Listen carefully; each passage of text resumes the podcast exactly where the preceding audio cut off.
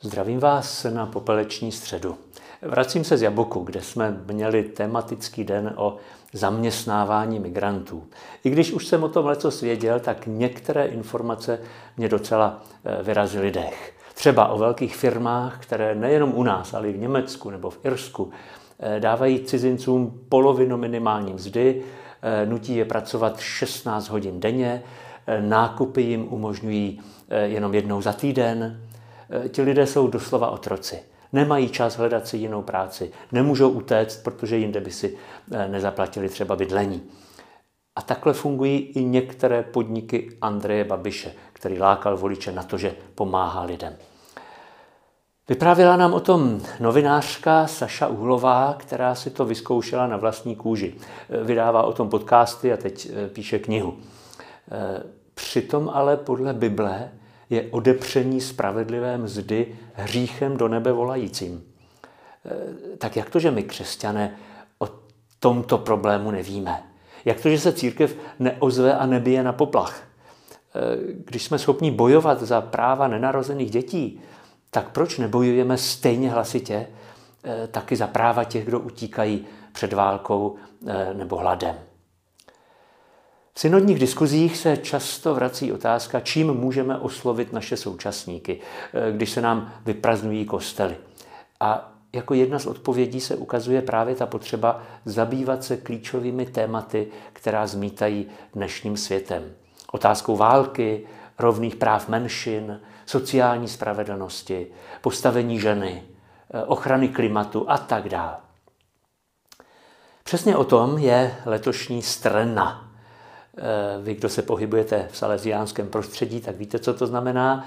Eh, je to heslo na rok, které vydává náš hlavní představený pro salesiánskou rodinu.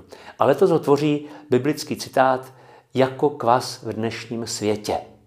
A podtitul Laický rozměr salesiánské rodiny.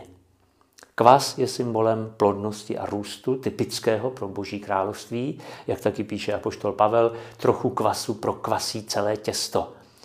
A my křesťané žijeme v tomto světě, jsme jeho součástí a zároveň ho máme zevnitř jako ten kvas proměňovat. Aby lidé tolik netrpěli, aby žili svobodně, aby měli úctu k sobě navzájem. Tedy, aby už tady na zemi rostlo boží království, jehož definitivní podobu zažijeme až v nebi. Církev nemá být opozicí proti hříšnému světu nebo záchranou před tím hříšným světem. Eh, to dělají sekty. My křesťané jsme naopak součástí světa.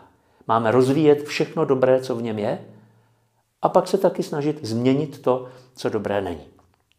Náš hlavní představený Angel Artime říká v komentáři k tomu heslu, že právě svět, společnost, ekonomika a politika, sociální činnost ve službě druhým každodenní život. To všechno je a musí být vždy teologickým místem setkání s Bohem. Tedy náš všední život je stejně důstojným prostorem k setkání s Bohem jako kostel, církev nebo svátosti.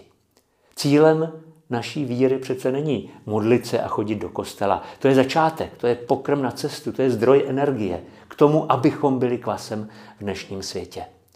Poznávacím znamením křesťana není to, že chodí do kostela, ale to, že proměňuje náš svět v Boží království. Výstidně o tom teď eh, psala Pavla Holíková na Christnetu. Eh, víme, že v neděli se chodí na mši, aspoň jednou do roka ke zpovědi, doporučuje se časté svaté přijímání a měsíční svátost smíření. A když se nám daří toto všechno plnit, tak si pěstujeme příjemný pocit, že máme v církvi a před Bohem všechno v pořádku. Jenže nemáme. Jak jsem říkal, to je jenom začátek.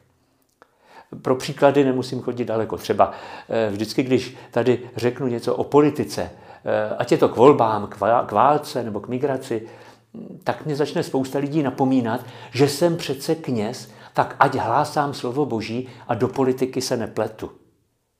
Podle nich teda se má církev zabývat pouze sama sebou. Ale to je přesný opak toho jejího skutečného poslání. A my kněží k tomu bohužel eh, často přispíváme. Jak často vybízíme lidi k tomu, aby se modlili a přijímali svátosti a jak málo mluvíme o tom našem poslání ve světě. Právě proto připomíná náš hlavní představený laický rozměr salesiánské rodiny. Většinu salesiánů tvoří lajci. Když sečteme u nás ty, kdo žijí zasvěceným životem, tedy salesiány, salesiánky, volontárie, tak je to kolem 200 lidí dohromady. Ale salesiánů spolupracovníků, čili těch, kdo žijí většinou v rodinách a pracují v sekulárních povoláních, těch je 700. A k ním ještě můžeme připočítat zaměstnance a dobrovolníky eh, v našich zařízeních. Přitom už to není tak, že právě a jenom řeholníci by to měli všechno řídit. Don Bosco to takhle ve své době možná myslel, ale dnes přece mají lajci v církvi eh, jiné postavení. Proto současný hlavní představený říká, že jde o široké hnutí lidí, řeholníků i lajků, svobodných i ženatých, kteří mají společné poslání. V něm se podporují a inspirují navzájem. Mně se třeba líbilo, když si salesiáni spolupracovníci dali jako téma svých letošních setkání eh, sociální nauku církve. Vidí v tom docela eh, inspiraci i pro nás řeholníky. Eh, taky známe to klasické rozdělení rolí v církvi. Kněží mají řídit církev a udělovat svátosti a lajci mají proměňovat tento svět. Ale Artime říká, že jako pokřtění máme všichni účast na Kristově poslání. Sekulární rozměr mají tedy i ti, kteří patří k zasvěcenému životu. Papež František zase chce, aby se i lajci podíleli na rozhodování v církvi, tedy na tom, co dosud patřilo eh, kněžím a biskupům.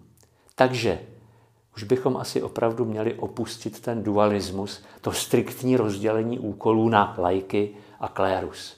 Poslání být kvasem máme všichni společně. Jen se na něm každý podílí jiným způsobem. Nedávno dokonce nás tomu vyzval i papež, když řekl, že slovo laik se v Novém zákoně nevyskytuje. Ale hovoří se o věřících, učednících, bratřích, svatých, což jsou pojmy, které se vztahují na všechny věřící, lajky i ty vysvěcené služebníky. A podle italského teologa Batisty Borsata pokud zůstaneme v té současné terminologii, tak i Ježíš vlastně byl laik. Nezažil žádnou formaci v semináři ani v noviciátě. Nestudoval teologii. Nepatřil ke chrámovému kněžstvu. Naopak živil se jako řemeslník, byl plně ponořený do laického světa své doby. Neprosazoval zájmy náboženských vůdců, ale potřeby prostých lidí tak už nám ty tradiční pojmy nějak nestačí. Jeden z našich delegátů proto poslal na eh, sekretariát Evropské synody podnět k tomu, aby v závěrečném dokumentu byl nahrazen pojem like jiným termínem, vyjadřujícím to, co je společné všem pokřtěným, a ne to, co odděluje svěcené a nesvěcené. Nevím, jak si s tím redaktoři, eh, jak se s tím vypořádají, ale aspoň se hýbou ledy.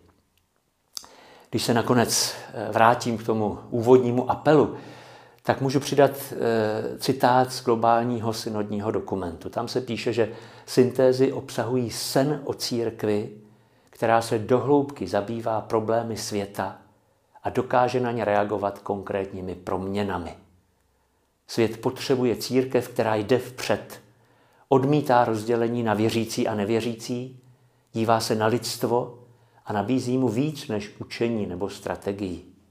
Nabízí mu zkušenost spásy, přelití darů jako odpověď na nářek lidstva a přírody.